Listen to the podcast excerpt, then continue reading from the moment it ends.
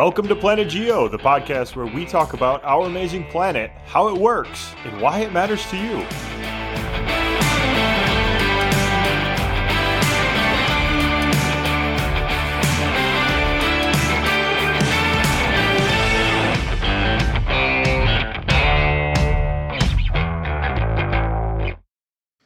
Chris. Okay. Hey. How we doing? Oh hey. Oh hey. hey. Hey. How's it? Good to see you.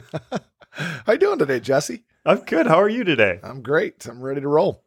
Let's do it. So, Chris, first of all, this is this is something you're interested in, and I'm interested too. But this is something you brought to the table here. I did. Yep. So, lead us in. What are we talking about, and why are we talking about it today? Um, I don't know. This kind of scratches an itch. Like I want to get. Uh oh, scratches an itch. That's always you never know where we're gonna go with a scratches an itch here. I know, but I just wanted to do just kind of an episode just on volcanoes in general, just general volcanism stuff, right? And so there's that, and then uh, I was begin putting this together and thinking about it. I, I'm struck with this thing about, you know, the way that volcanoes are taught in a typical intro class is quite often it's just it leads to confusion at least So this is an intro to geology class that you take in college, or the class you taught me in high school. Right. And in fact, when I taught you in high school back a long time ago, I've changed the way that I do this because the way that I taught you, the, the system just doesn't work. But let's start with some introductions. You are Dr. Jesse Reimink. You are one of my former high school students, one of the best, I might add. Um, you Oh, went on to get your yeah, you went on to get your PhD um, in geology and now work as a professor at Penn State University in the geoscience department. That's right. And you're Chris Bolhuis, nationally recognized earth science teacher. You teach earth science, geology, field geology, astronomy. You teach tons of stuff, coach tons of stuff. You've been at it for uh, a long time, I think. And uh, we've been friends for a while now, basically ever since I kind of got on the latter side of college. And this is Planet Geo, where we talk about geoscience stuff, interesting geoscience stuff, and why it matters. So we're talking about classifying volcanoes or how to describe or talk about volcanoes or different volcano types on Earth, right? I mean, that's kind of the the thing we're going to get into a little bit. Right. We're going to begin with that, with the typical like the three category classification system and and I've got some just thoughts on why that doesn't really work and why that's probably not the best way to do things. And then we're just going to get into talking about all of the other types of volcanoes that we have on this planet. Yeah, so that's really interesting, you know, that you've changed, I guess, your approach since I was in class, which is a while ago now. so maybe, you know, things change in 15 Yeah. years, I suppose. But I think the reason that they changed, that's an interesting one. So your sense is that it's too simple or it's not actually a great classification scheme. Is that right? Yeah, I think you know I get it. We have this need to, you know, as humans, it's kind of human nature to put things in categories and you know put them in a box and you know so this is this kind of volcano and and this is this kind of volcano based on the geomorphology and the, the chemical composition and um, the way that it- its kind of personality with the way that it erupts and so on but it's just every intro level textbook basically has three ways of classifying volcanoes. But there's so many exceptions that it leads to confusion. Sure. And this is a, a problem, I think, in probably most fields of science and, I mean, as you said, all of human life, but it's particularly sort of rife in geology or geoscience because, you know, every river is slightly different, even though there are broad classifications for river types and river morphologies and how they behave. And so I like this. And it kind of highlights another thing for me that when I was going to graduate school, you sort of start to realize how the textbook is maybe not wrong, but is an oversimplification of the real world. You know, your your textbook that you sort of are taught this is right, this is the source of what's right, and it's actually a, a sort of a very simplified version of the real world. And the real world is pretty complicated out there. So I'm excited about this, Chris. And I think, you know, it brings up another thing. When we interviewed Dr. Diana Roman a, a long time ago, who's a volcano seismologist, studies sort of the voices of volcanoes or the sound waves they give off, she said that volcanoes are like snowflakes and each one is unique. And I think we're going to kind of highlight that point a little bit here in Yeah. this episode. Yeah, and I think too, you know, you touched on the part about the textbook and how they're maybe not wrong, but just um, not as thorough as they could be in any given topic, right? With this three category system of classifying volcanoes, it's okay that we do that, but I think that it needs to be as an addendum stated that not everything fits into this neat little system that we've devised here. I think just that students need to know that that it's not as simple as that.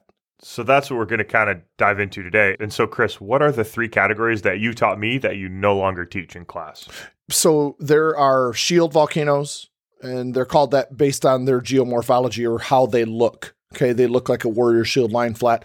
Let's describe that a little bit more because that's not something people typically associate with volcanoes. Like, you know, we think of volcanoes as the point, you know, the the, the sort of peak, and we that's how we envision volcanoes. But shield volcanoes are the one that people don't often sort of recognize as volcanoes. But this is like Hawaii, right? It's this really broad, rounded hill, very gentle slopes. Yep very gentle slopes, very broad, big hill, basically mountain, really that gets built up.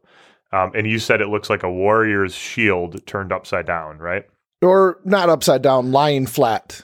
Like uh, Captain America's shield, like turned upside down. Perfect. Yep. We'll go through each one of these. They're going to be in the systems that we're going to talk about uh, as we go through this episode too. Okay, so you what you teach now is the three plus more, basically. Yes. So then you have what are called stratovolcanoes, or they're often referred to as composite volcanoes. And these are the ones that we have in the Pacific Northwest, you know, Northern California, Oregon, Washington, and up into Canada.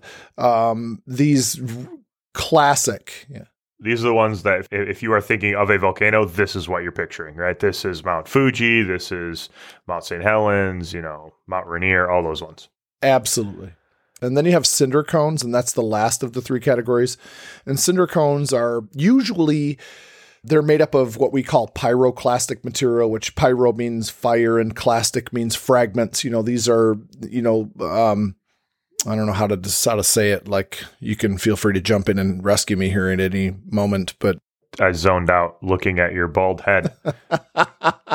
Pyroclastic? Is that what we were? Is that yeah, what we, we were, were talking, talking about? Yeah, yeah. So cinder cones are made of pyroclastic material. These are fragments, and so they're Yes. a little bit more explosive than the lava eruptions that you get with shield volcanoes and so on. We'll get into all the details here. But they're not big. They're they're not voluminous eruptions. They're little pulses, st- spitting stuff in the air, and then it kind of falls down. Yeah, and they're and so they're not small. very big. They tend to be, you know, less than a thousand feet usually um, in height, and they tend to occur as like they're almost like parasites. They occur on the flanks of larger volcanoes. right. And so these are all things that would represent a single volcano that you can see on the surface of the land. But there are other things that are actually volcanoes that represent themselves differently on the surface of the earth, right? And so we're going to talk about volcanoes as places where magma which is liquid rock down in the earth is being erupted out onto the surface becoming lava where liquid rocks are being erupted out onto the surface of the earth. That's fundamentally what a volcano is. So we're going to talk about the wide range of things that do this process, erupt liquid rock up onto the surface in some way. That's right. So, Okay. all right. Well, And so go ahead. Go ahead. I'm no, sorry. go ahead. No, go ahead. No, no, you go. No, you know you go. You're such an idiot. Like, why do I do this with you? Honestly, can you please tell me? Beggars can't be choosers, as it were. Uh, Um, so, why is this three category system shield volcanoes, composite cones, and cinder cones? Why is that not quite uh, descriptive enough or not quite useful enough? Well, you know, because it's not inclusive enough. There are so many volcanoes that don't fit into this. Like I said, you know, to students that can be confusing. They're like, "Well, what what does Yellowstone fit into?" When they realize that Yellowstone's a volcano, what about Yellowstone? Where which one is that? Well, it doesn't fit. It's none of them. What about these massive flood basalts? You, you and I went out to when we were in Oregon a number of years ago. We went out to the Columbia River flood basalts and and um, you know had a great time. But you know that's a that's volcanic and it doesn't. It's not a shield volcano. Uh, You know, and then what? What about mid-ocean ridges? You know, these are the most extensive volcanic systems in the world, and they don't fit into this category. These are the underwater volcanic systems that are in the middle of most ocean basins and are forming new oceanic crust. Yes. So, uh, okay. So these things, it's not inclusive enough. The the three category system doesn't describe all volcanoes well enough. Doesn't include all volcanoes in them. Okay. I would say, Chris, let's uh, let's get into it, shall we? Let's go through the, the categories. Let's describe these volcanoes, and then let's add some addendums to different volcano types that that we actually have on Earth. Right. Let's go. But even with what we're doing, this is a rabbit hole. I mean, you can keep going and going and going. And Diana Roman, I mean, it was a perfect statement because it's so true. And it's also useful to understand various categories, to understand how things are similar and also how things are different from one another. So let's dive in. So, Jesse, let's jump into talking about the expanded category list of volcanoes that we get on this planet. So, let's talk about what do they look like? What's their geomorphology? Why do they look that way? Okay. And then we'll talk about, you know, what their personality is, the nature of their eruptions. Are they violent? Are they quiet? Are they somewhere in between? And then from a geoscience perspective, where do they tend to occur? And then finally, we'll talk about some examples. Perfect. All right. So we got five things. We're going to go through a bunch of different categories here. The first one, Chris, we're going to start with shield volcanoes. And these are the warrior's shield or Captain America's shield lying on the ground. They're very gently sloping edges, and these volcanoes are massive. These things can be giant. So, just as one example, the Hawaiian volcanoes, Mauna Loa, is 13,000 feet above sea level, over 13,000 feet above sea level. But that volcano actually extends from the bottom of the ocean floor and that volcano has been built up for 20,000 feet to even reach sea level, and then another 14,000 feet above sea level. So these things are enormous. I mean, the volcano size is a giant. That's the way they look, is this shield. And so, Chris, why do they look that way? Yeah, the the reason why they look the way they look is because they're made of the rock basalt. Basalt's an igneous rock. It's black. It's fine grained, which means that the lava cooled on the surface of the earth rather fast basalt is very fluid. In geology, we call this low viscosity. And I kind of like, I use the analogy of pancake batter. Okay. If you take pancake batter and pour it onto a hot skillet, you can get different shaped pancakes dependent upon how fluid you make the batter. Right. And I just want to clarify here that we're talking about the lava that comes out, and it is liquid rock, and it is sort of basaltic lava that crystallizes to form basalt the rock. So we're kind of using these terms here just to keep everybody on the same page. We're talking about the liquid rock that comes out that then crystallizes into rock. All right, great pancake analogy, Chris. Let's hit it. Okay, so that lava, you can think of it as pancake batter. If you make a batter really thin and runny, you add a lot of water to it, for instance, or a lot of milk to it, pour it on the skillet, it's going to form a very flat, broad shaped pancake, right? Because it's not, you pour it out, it's going to run uh, like a flood. Okay. If you take thick batter, it'll tend to mound up and not flow. Well, this these shields are made up of really, really runny lava. And so that's why it's shaped the way it is. It has everything to do with viscosity, the resistance to flow that the lava has. That also speaks to its eruptive personality, too, right, Jesse? Yeah, that's right. And because this lava is so runny, it also means that it doesn't get really clogged up in the volcanic plumbing system very much. So you can basically erupt a large volume of basaltic lava very quietly, if that makes sense. I mean, on the human scale, no volcanic eruption is really quiet. I mean, it's all very traumatic on the human scale, but compared to other volcanoes, this is relatively quiet. You can push a lot of volume of stuff up very sort of passively. Yeah, you said before that these things are massive volcanoes, and so you can think of shield volcanoes as gentle giants. All right, there you go. That's a good one. I like that one. Gentle giants. Yeah. There we go. Yeah, they have very quiet kind of eruptions, at least from a volcanic perspective, right? Like yes, from from our perspective, everything looks very, very tr- traumatic. But um, okay, Chris, where do these where do shield volcanoes often occur? Yeah, they're often found associated with hotspots, and hot, these are hotspots that are below oceanic plates. Okay, and if you go back to our plate tectonics episode, we talked about the different types of crust and so on. That's often where they're found, but you, we can get sh- some shield volcanoes that are associated with subduction zones where one oceanic plate is diving below another plate and so on. So it, it's usually hotspot, but not always. Yeah, and basically you need to have a, a large supply of basaltic lava. So places where you generate that, you get a shield volcano, and hotspots are a very good place to generate a lot of basaltic lava. And a couple examples, we've mentioned Hawaii already. Yeah, but hey, you went to the Galapagos Islands uh, uh, when you were a student. I did, yeah, that's another great example. Did you see Fernandina then? Yes, we saw Fernandina, um, and we actually saw the that was the youngest lava flow I've ever seen. I think it was like hundred years old, and I've never been Oh, to wow. Hawaii to see things younger than that. I believe. Well, how old is Crater of the Moon, Chris? I don't actually know. Craters of the Moon. The, I think the last eruption was about fourteen hundred years ago. Okay, yeah. So it's recent, but not that recent. Not that recent, yeah. So there's some very recent eruptions there, um, and yeah, it, it looks, you know, when you're we were staying in this boat, you know, there's like 12 students and and a couple crew people sleeping on this boat throughout the whole trip, and when you're like anchored offshore, it is it looks just like a shield. I mean, it's a perfect name for these volcanoes. So the Galapagos Islands is another uh, another great example of shield volcanoes. Well, good deal. Shall we move on to the next type? Let's do it. What's next, Chris? The next category is called stratovolcanoes or composite cones or composite volcanoes. I prefer the term strato because it says a lot about you know their geomorphology. Yeah, it's just a better word than composite volcano. I like stratovolcano. It sounds cool. Yeah, me too. Um, so stratovolcanoes, these are the ones that you typically think of. When you think of a volcano, you think of a typical looking volcano. It's a stratovolcano. These are, to me, I, I'm in love with them. I, I can't get enough of them. You know, um, you really are in love with these volcano types. You you know, are, some would say, obsessed. So it gets me going. I'm I'm gonna own it. They can be very tall, very grand looking, right? They're steep.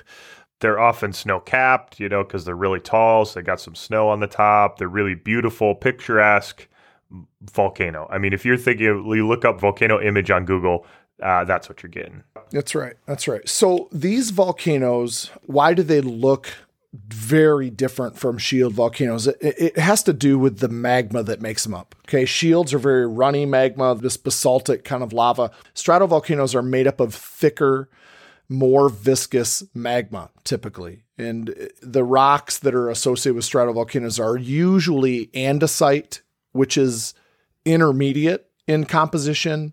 So it's not like rich in felsic or silica material. It's not deplete in silica material. It's kind of in between. And what this does, this is so important because it forms then this magma that's stickier and thicker. And it's like a, a thicker pancake batter. So you make a thicker pancake batter and it, it can pile up a little bit more. And so you get these steeper sides to the volcano. Although they look huge, you know, we look at them and think, wow, that's a massive volcano. They're not they're not even close to the size of shield volcanoes typically in mass, in volume, because they don't have this really wide sides to them. So sort of the amount of lava coming out of these individual volcanoes is smaller, much smaller than a shield volcano even though they're very beautiful and picturesque and, and lots of magma can come out of them, um, compared to shield volcanoes, they're smaller. Yeah, they have a much lower supply of magma than shield volcanoes do. And, you know, to that point, right, that stratovolcanoes, they tend to erupt more violently, or at least they have the potential to do this. And, uh, you know, basically, the more infrequent eruptions are with a volcano, the more violent it is. And so shield volcanoes, they erupt often. You know, you talked about Fernandina and having this really recent lava flow, and Kilauea is doing that right now. It's very active right now, been all over the news. Because it erupts so frequently, it's non-violent. It's rather gentle. And stratovolcanoes are the opposite. They erupt infrequently, and when they do, they tend to be more violent. Yeah, I would say they're not quite the opposite. They're like the intermediate again. It goes Yeah, to true. intermediate composition. They're intermediate in this eruption style. So typically, a, a stratovolcano will erupt a bunch of lava. It'll build itself up, and then every once in a while, it'll blow itself apart. Like Mount St. Helens has, it'll blow off the top of the volcano in a big eruption, and then it'll kind of build up with this these smaller eruptions, these small sticky eruptions that build it up more, and then it'll blow itself up again and build up uh, more and more and more, and it repeats this cycle. So it tends to alternate its eruptive style, right? It's it's explosive in nature and violent in nature, and then once it's used up the gas in the chamber and the throat is clear, it tends to just erupt this the very thick lava. So that right there, Chris, what you just said is sticks in my head from when you were teaching me this in class. Is the throat clearing analogy, and that's exactly what's going on. You sort of build up a big cough, and then you cough it out and you really get that thing out and then your throat is clear and you can sort of cough more and more. I mean you, it's sort of the phlegm can come out a little bit easier basically. So that throat clearing analogy is a really great one because it basically coughs really hard and it gets that sticky plug out so the other lava can kind of flow behind it. So we get this alternating sequence and it, it builds up in this alternating sequence of rock types. And which is why it's called a stratovolcano right? It's it's kind of layered like this where you get roughly equal amounts of lava flow coming out of the stuff, but it's a really thick lava that doesn't run laterally like a like a shield volcano will. It kind of forms this steep-sided dome instead. Then it'll stop because the magma will get stuck in its own throat, you know, to cool and, and it, it forms this kind of plug, right? And so then it goes back to being quiet. When it erupts again, it'll erupt explosively because it's going to, th- this thick magma is going to trap the gases. And so then it'll erupt this ash and other pyroclastic material. And so now you get this kind of alternating lava, ash, lava, ash. And that's why it's called a stratovolcano. It's layered. So these occur, Chris. Where do these things occur? Stratovolcanoes. These are almost always subduction zone related. And so you think of the West Coast, the Northwest coast of the United States, you know, Northern California, Oregon, Washington, and so on. The Cascade volcanoes, they are subduction related volcanoes. And you just, this kind of, this geology lends to creating a, a stickier type of magma. That's right. It happens all down the South American coastline as well, Western South America.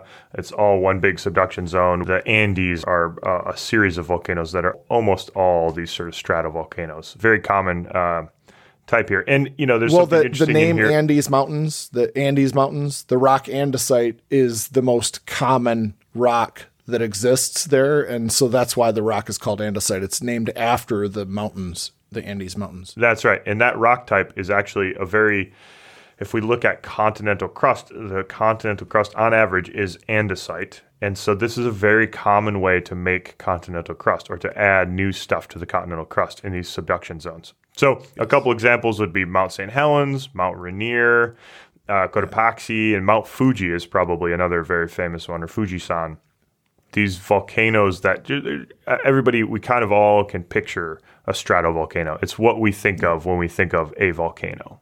Yeah, I, I'm in love with them. I I spent a fair amount of my summer on them this summer, climbing Mount St. Helens and Mount Shasta. Mount Shasta is my favorite volcano. I just yeah. You're uh, stratovolcano obsessed. I think I am. would be fair Yeah. to say. Right. Fair to say. You and I, you and I have banged around in uh, on Mount St. Uh, Mount St. Helens. That's right. We talked about that last week in our Geo Short. We uh, we focused on Mount St. Helens, and yeah, we had a, we had some good times there. That's right. All right, That's next one, Chris. Let's not get too hung up on stratovolcanoes here. You I'm sorry. I'm sorry. All right. Well, yeah, because you know we're going to jump into another type of volcano that I'm very much in love with as well.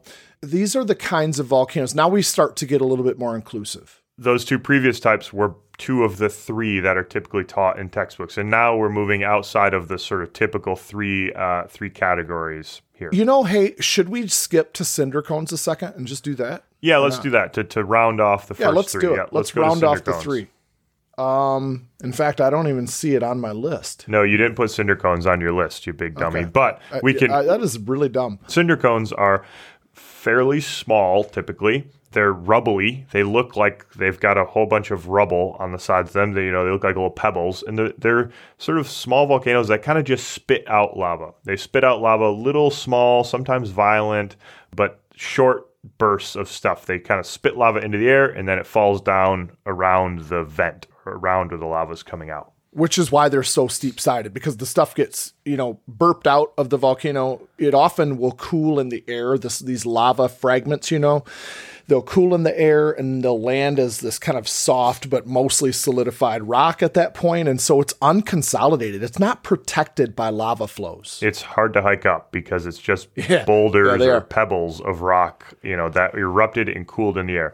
And uh, Chris, that you know, that gets to the point of why do they look the way they look is because there's it's not lava flowing, it's not liquid rock flowing along the surface. It's actually stuff getting erupted into the air and then just cooling and falling down as rock for the most part. Right. Right. Yep. And and so what are they made of? Well, this is the thing. Cinder cones don't fit nicely into a into a box either because cinder cones can be made up of basically any kind of material, any kind of pyroclastic material. They can be basaltic, they can be andesitic, they can be rhyolitic, very different compositionally.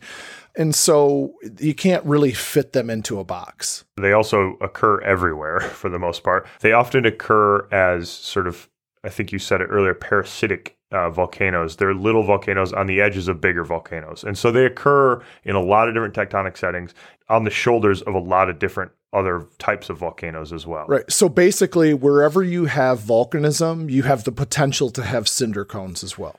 They'll form relatively short periods of time. It's just stuff getting chucked up into the air, coming down. They forms a pile. That'll get wiped out by some big eruption later on, and then another little cinder cone will kind of form there uh, again. So um, they're little baby baby volcanoes that kind of get wiped out pretty quickly. Some examples of these um, craters of the moon in Idaho has some spectacular looking cinder cones. They're awesome. Cinder cones are beautiful. I mean, because yeah. They're also very typical looking volcanoes with usually a well developed crater at the top of it and so on that you can walk down into. I mean, they're they're great. I love these things.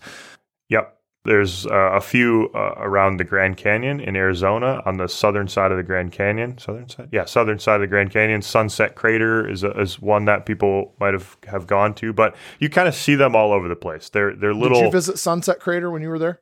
We not recently, but I did uh, in a, a, field trip. Oh, um, okay. In cool. college, so yeah. yeah. I mean, they're beautiful. They're really stunning, and they make a really cool landscape. They're like little cones sitting around, you know, that are small, relatively small little features, but they're they're pretty. They make for very pretty landscape. Yeah, they are. Uh, Paricutin is another example in Mexico where this thing just started erupting in the 1940s. I think it erupted for nine years or eight years, something yeah, like that. Just in some um, farmer's and field, then just right? went dormant. yeah. oh, great! Yeah. I had the farm field. Now I have a cinder cone in my yard. Th- okay. That'd be my dream, actually. That, that's, that that's would incredible. be. Wouldn't that be great?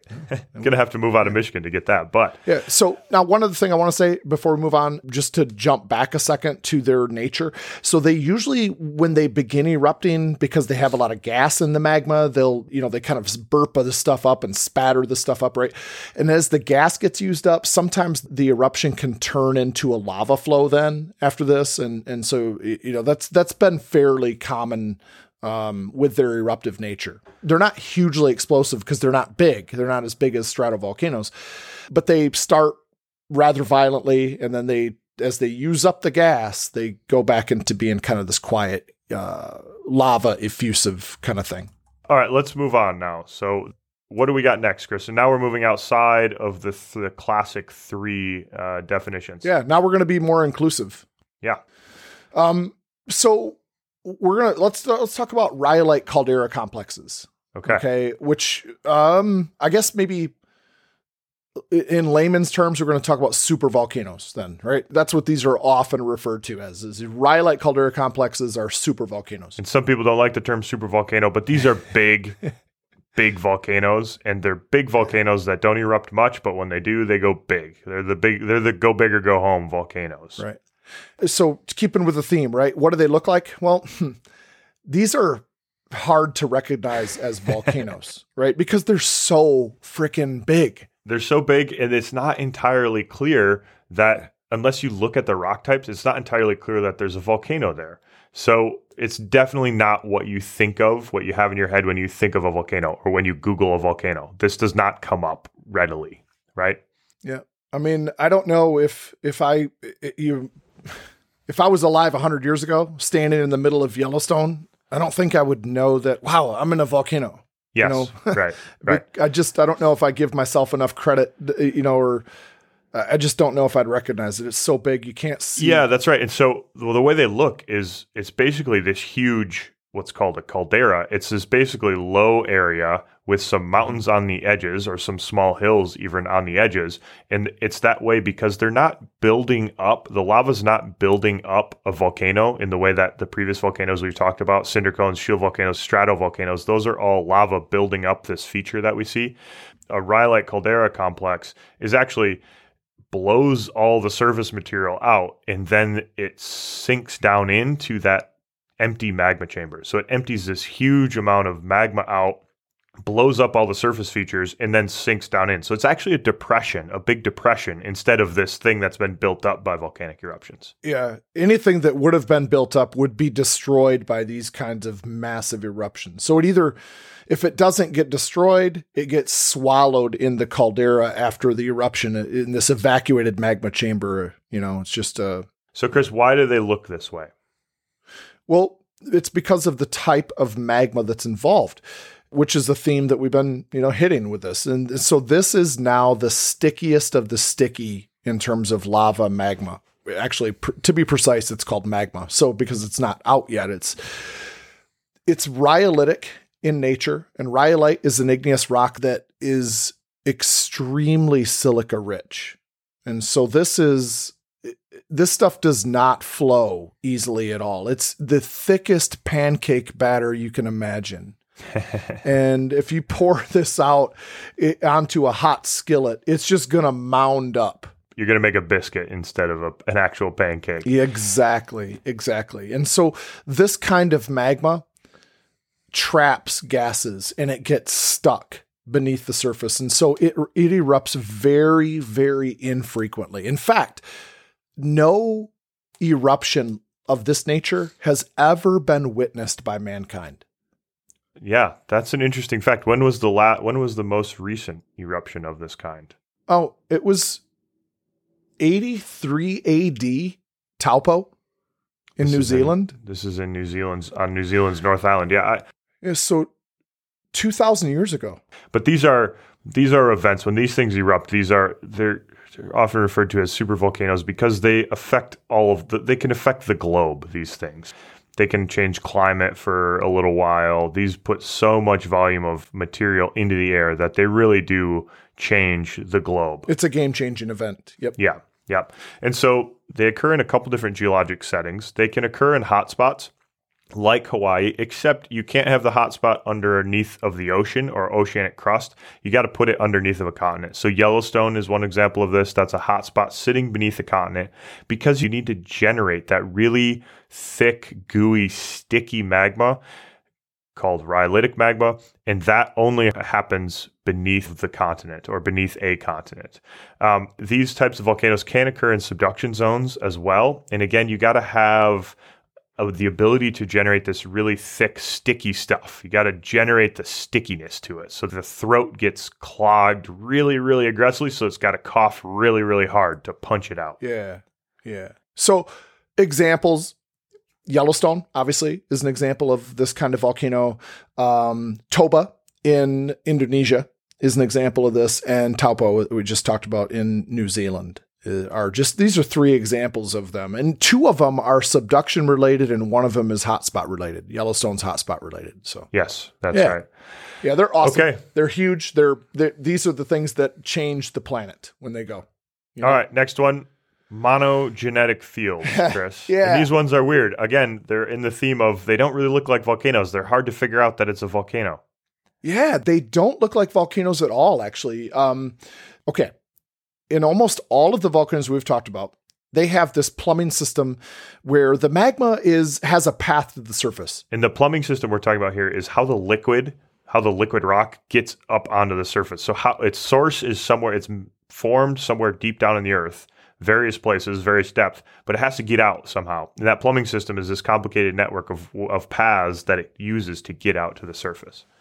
Right. And in this case, these volcanoes, these monogenetic fields, we call them, because we're not really going to call them a volcano because it's like this laterally big, huge area that has so many vents and pathways leading to the surface here that the lava has come out that it just leads to this. I don't know how to describe. Like, what do you say? It, it leads to this kind of It's not one central volcano. It's basically like making one huge pancake on the skillet. You're sort of not pouring it from one bowl onto the skillet. You're pouring it from a bunch of different little places all onto the skillet, and it's it's really not a central vent or a central plumbing system that's bringing it out. It's too disaggregated. So it's kind of random stuff happening all over the place, but it builds up actually a volcano or, or, a volcanic field rather. So monogenetic field has lots of little sources of magma that build up this kind of thick blanket of igneous rocks.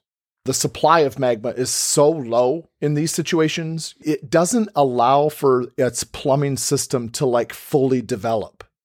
There's no clear path to the surface. So each back, batch of magma that comes out doesn't have this pre existing pathway to the surface. And a couple examples here are the San Francisco volcanic field and on the Seward Peninsula in Alaska.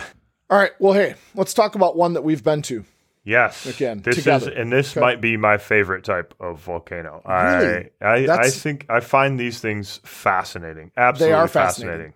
But they're certainly not my favorite. You're nuts. No way. How can this beat out the Cascades? How, I don't know. It- it- Like, Okay, well let's get into it. Let's get into it. idiot. Let's get into it here. All right. So we're talking about flood basalts, and there's no real flood basalts forming on Earth right now, so we don't have an active uh, version of this really. But what we have is a fossilized version of these, effectively fossilized volcanoes. Fossilized They're not, volcano? they're not fossilized in the way that we think of fossils forming, but it's an ancient volcanic eruption that we see the lava from.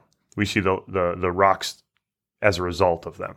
Definitely. So, what kind of rock are they usually made of? Well, first of all, okay, Jesse, what do they look like? What do flood basalts look like? These things are huge packages of basaltic rock. They're layers upon layers upon layers of basaltic rock that are piled up on top of one another. And you can see these things as discrete lava flows. Sometimes the lava flows are so thick that they cool down and they crack in these sort of hexagons, like Giant's Causeway or like the Columbia River flood basalts, what we call columnar jointing in basalts. So they form these really spectacular features in the way that they cool down.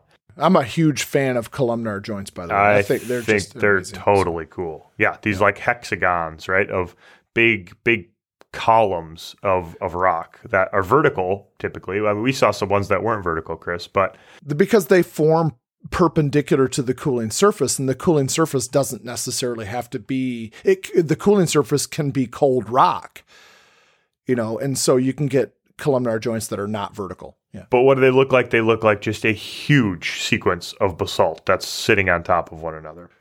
and it's flow it's a lava flow that cooled and hardened and top of flow on top of flow on top of flow so that's how they build up this kind of vertical massive accumulation which like you said you can often see they look like re- just really thick layers of sedimentary rock but it's basalt usually and it's you know so it's not sediment it's not layered that way but it's a layer upon layer upon layer of basaltic lava flows Yes, that's right. And the thing about these things and why they're called flood basalts is you can think of this as lava flooding out onto the surface.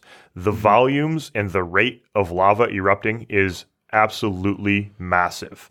We can put a ton of lava out onto the surface in a very, very short period of time. And these things are different from our shield volcano style because of that rate of lava eruption, rate of, of extrusion of lava onto the surface.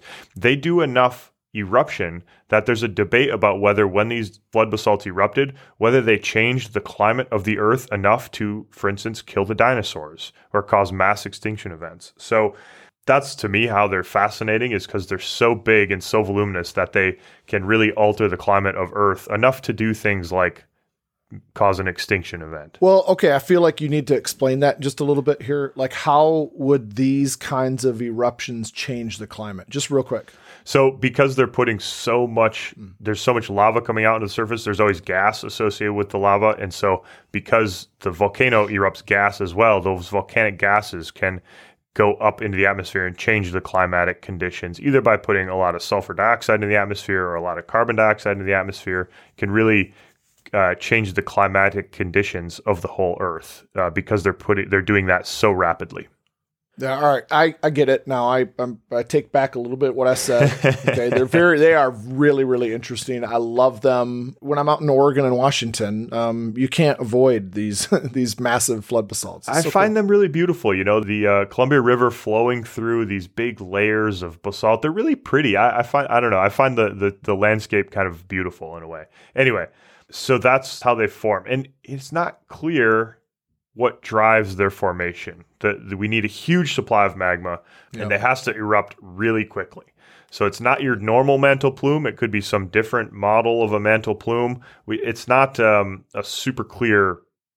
It's not super clear how these things actually formed. just curious. Uh, just popped into my head. Have You've not ever dated any of these rocks, the Columbia River basalts, or no? I have not. I've got uh, colleagues who work on this, and basically all they do is date. They they take rocks from the bottom of the lava flow, the middle, and the top, and then they determine the ages of when these rocks formed, and then they put together a time series of how rapidly these things um, were erupted, and it's it's really crazy how quick they go.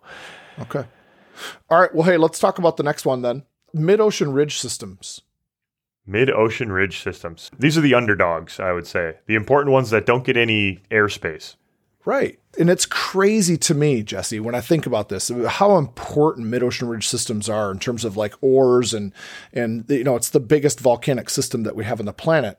Yeah, and the reason they don't get any airwaves is because we rarely see them. They're underneath the ocean almost all the time. There's only one spot on Earth where we actually see this kind of thing, and it's in Iceland, where the mid ocean ridge system is exposed up on land where you can kind of walk around on it. So, all right, Chris, they're really important. I agree completely with you. They're very important for mineral systems, they're important for climate, ocean chemistry, all the stuff. What's going on here? What do they look like? Okay. So to me, imagine a, a shield volcano. Okay. But it's not a circular shield, it is a linear shield, like uh, incredibly long. Okay. But it's gentle sloping. That's a great description right there. It's not a point source, it's a line source. It is a line source for sure. So that's to me kind of what they look like. They're very, very gentle just like shield volcanoes are, if you take your back to the batter and hot skillet, Yep. You take the batter and you just pour it on the, uh, across the entire skillet in a line. And it's got to be runny batter, and that's going to form what looks like a mid ocean ridge system. That's right. And they look this way because there's a lot of magma, often, very often basaltic magma, coming up from the mantle. And this is actually where new oceanic crust is forming. So all oceanic crust is formed at base at a mid ocean ridge system. And so the crust is pulling away there. There's lava coming up to fill that space.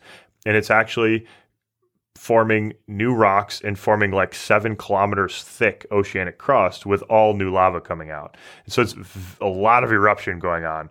A lot, a lot, a lot of eruption, and it's kind of, as the name implies, in the middle of many oceans. It runs right down the middle of the Atlantic Ocean. In the Pacific, it's not right down the middle, but it's all around the edges. And so Chris, why do they look this way? Like a shield volcano, I guess. Well, because it's made up of basalt and it's the same principle. It's very, very fluid. And so it tends to pour easily and, and not mound up. So you get this very gentle, sloping volcanic feature. And another part of the, the slope here is that as that new rock gets pulled away from the volcanic center, so it's a line that's always constantly being pulled away from the center of the line, it cools down. And as it cools down, it gets denser, and so it sinks down a little bit too. So we have that aspect going on a little bit as well. And, you know, we don't see these erupting a lot. So you know their character is it varies a lot some mid-ocean ridges are erupting a lot of lava very quickly some are erupting less uh, more slowly and it varies here uh, the speed of which the plates are separating kind of determines how much lava is coming up basically so their character varies quite a bit but they're more like shield volcanoes than like stratovolcanoes for the most part so to finish this part of it off mid-ocean ridge systems this is where new ocean floor is created. This is where it all begins. Yes, that's right. Exactly. So, all right, Chris, to kind of wrap up this thing, we went through a bunch of different volcanic types. We went through the classic three shield volcanoes, stratovolcanoes, and cinder cones. But those are not inclusive enough. So, we went through rhyolite caldera complexes, the big ones. We went through some monogenetic fields, flood basalts, my personal favorite, and the mid ocean ridge system. But We've got one example here that we kind of want to highlight the complexity. We want to drive home the point that all volcanoes are snowflakes and they're all kind of unique here. So let's discuss uh, the Newberry Volcanic Complex. And this is up in Oregon, right? Yeah, I've spent a lot of time around this area, um, and it is just, I don't know how else to say it. It's weird. It doesn't fit into any of these categories. You know, I don't know. There, there are some varying ideas on what formed this thing. Some say it's a hot spot. But actually, current research suggests that this is subduction related. the same kind of the same subduction event that forms Mount St. Helens and Mount Rainier and the Three Sisters in Oregon. Yeah, it's kind of in that line of volcanoes, right? It's sort of on the Cascadia line, a little bit off the axis, but mostly sort of associated with those types of volcanoes. But it doesn't look like them Right. at all. Yeah. So it looks kind of like a shield volcano. It looks like what has been classified as some intermediate thing, a shield shaped composite volcano. So it's got this kind of blend, right? Yeah. It's so weird. You can't nail down what it looks like. You can't nail down what it's made of. I mean, it's made of basalt. It has andesite. It has rhyolite. It's like it's very differentiated magma. It's a very cool place. so go check it out and go think about how weird volcanoes are and how unique they all are and how each one's different. You got to go check them all out to figure it all out, right? I actually think we should do a full episode on the Newberry complex in itself at some point. It's- Okay, it's- well it's that sounds good. awesome. And the other one that is interesting in this space is actually one of the most famous composite cones out there, or co- one of the most famous stratovolcanoes out there, which is Mount Fuji or Fujisan. And this is a weird one because it's actually mostly basalt. It is erupted mostly basalt, and usually stratovolcanoes are this andesitic composition. So, you know, the one we think of when we think of stratovolcanoes doesn't really fit the classification scheme too well. And there's some discussions about why it is so different. Uh, it has a very voluminous eruption rate or a fast eruption rate. So it's much faster, more lava's coming out per unit time than other volcanoes in that arc system. And it's basalt, but it builds up this beautiful strato cone or stratovolcano as well. In fact, when we uh, when we interviewed Dr. Diana Roman, we said, "What is your favorite looking volcano?" And she right away said Fujisan. Yes, that's right. It's like the perfect round symmetrical volcano. It's amazing. You know, one one last thing I want to kind of highlight here with these volcanoes is that I look at rocks and study the chemistry of the rocks that erupt out of some of these things. Are, are you going to go long here, or what are we No, going? I'll, I'll try. Am I going to take a nap right here right now? Then is that Yeah, you could idea? probably you could probably leave. Why don't you just take off and I'll, I'll I'll wrap it up here in the next hour. No, I think you know the plumbing system. We've been talking about the plumbing system a little bit of magma and how things get caught in the throat and all that stuff. The plumbing system is really fascinating for volcanoes, and again, each one is unique and each one's different. But when we look at the rock types, each volcano at its central source has a different rock type. But as you go away from that source, like, you know, hundreds of feet or thousands of feet or a mile away from that source, still in the same volcanic area, the rock type changes a lot. So we can get a lot of different rock types coming up in the same region or the same actually pretty close area on the Mount St. Helens volcano. Lots of different rock types can kind of come up in different areas.